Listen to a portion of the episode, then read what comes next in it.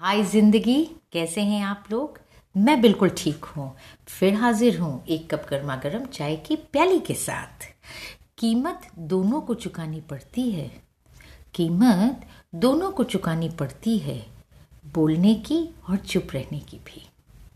बात सोचने वाली है, भगवत गीता में कही है, सोचिए, अपना ख्याल रखिए, अपनों का ख्याल रखिए। खुश रहिए और खुशियाँ बिखेरिए। Take care till the next time.